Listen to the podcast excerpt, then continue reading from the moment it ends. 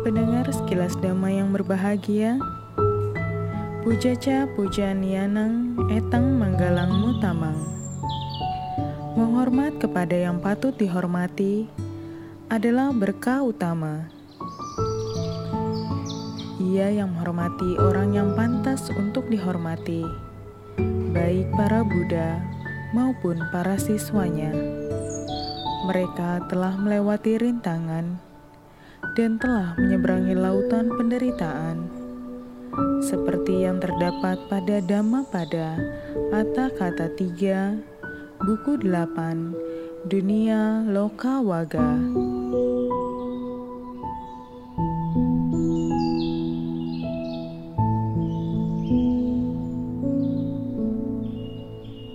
Dhammapada Atta Kata 3 Buku 8 Dunia Loka Waga Bagian 14 Nomor 9 Menghormati yang pantas dihormati.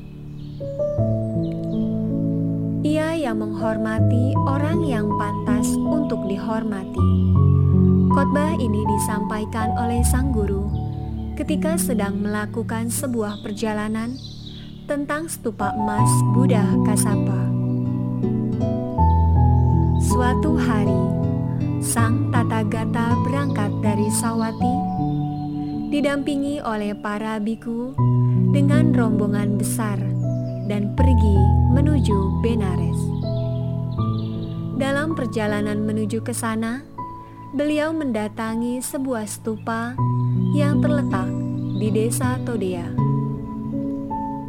Sang Sugata duduk di sana memanggil Ananda, sang penjaga dhamma, dan memerintahkan dirinya untuk memanggil seorang Brahmana yang sedang mengerjakan ladang di dekat tempat itu. Sewaktu Brahmana itu datang, ia tidak memberikan penghormatan kepada sang Tathagata, tetapi memberikan penghormatan kepada stupa tersebut. Setelah itu, ia berdiri di hadapan sang guru dan sang Sugata berkata,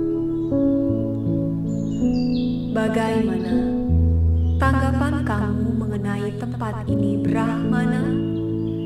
Brahmana menjawab, Stupa ini telah ada dalam kurun waktu beberapa generasi, dan itulah sebabnya saya memberikan penghormatan untuk stupa ini, Biku Gotama, Kemudian sang Sugata memuji dirinya dengan berkata,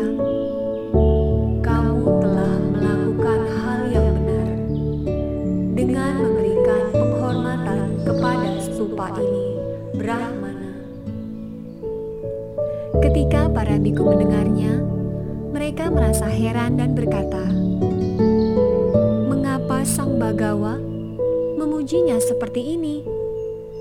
Maka untuk menghilangkan keraguan mereka, sang Tata Gata melafalkan Gati Kara Sutanta dalam Majjhima Nikaya.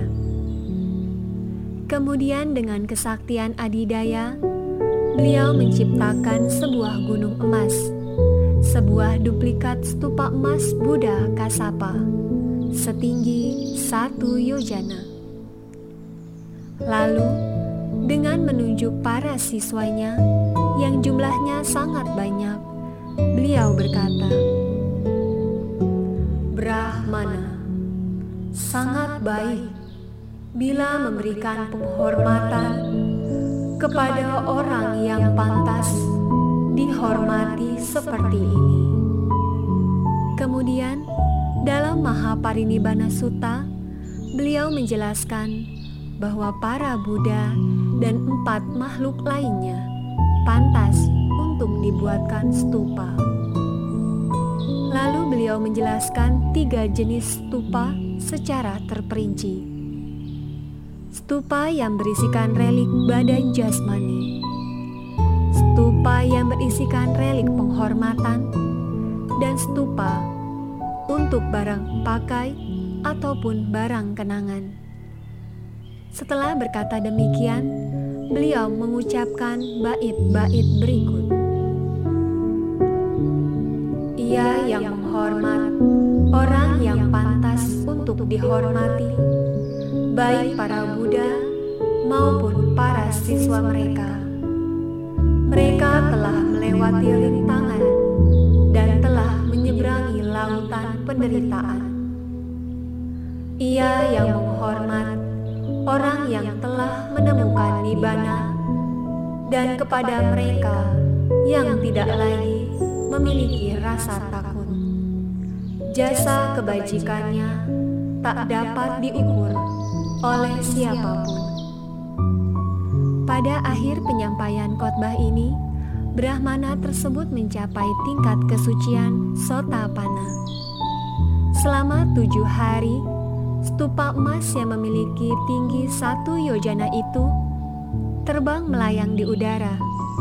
Halayak ramai berkumpul mereka memberikan penghormatan kepada stupa itu dengan cara yang sama selama tujuh hari. Pada saat itu, para penganut pandangan salah mengalami perpecahan. Dengan kesaktian adidaya Sang Buddha, mengembalikan stupa itu ke tempat semula. Dan di tempat itu, pada saat itu juga muncul sebuah stupa batu yang berukuran besar.